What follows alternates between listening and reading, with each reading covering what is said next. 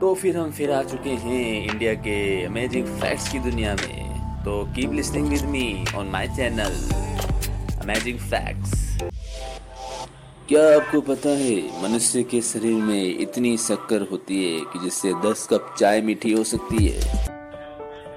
पुरुष का दिमाग महिला के दिमाग से 10 प्रतिशत बड़ा होता है, लेकिन महिला का दिमाग अधिक कुशलता से काम करता है।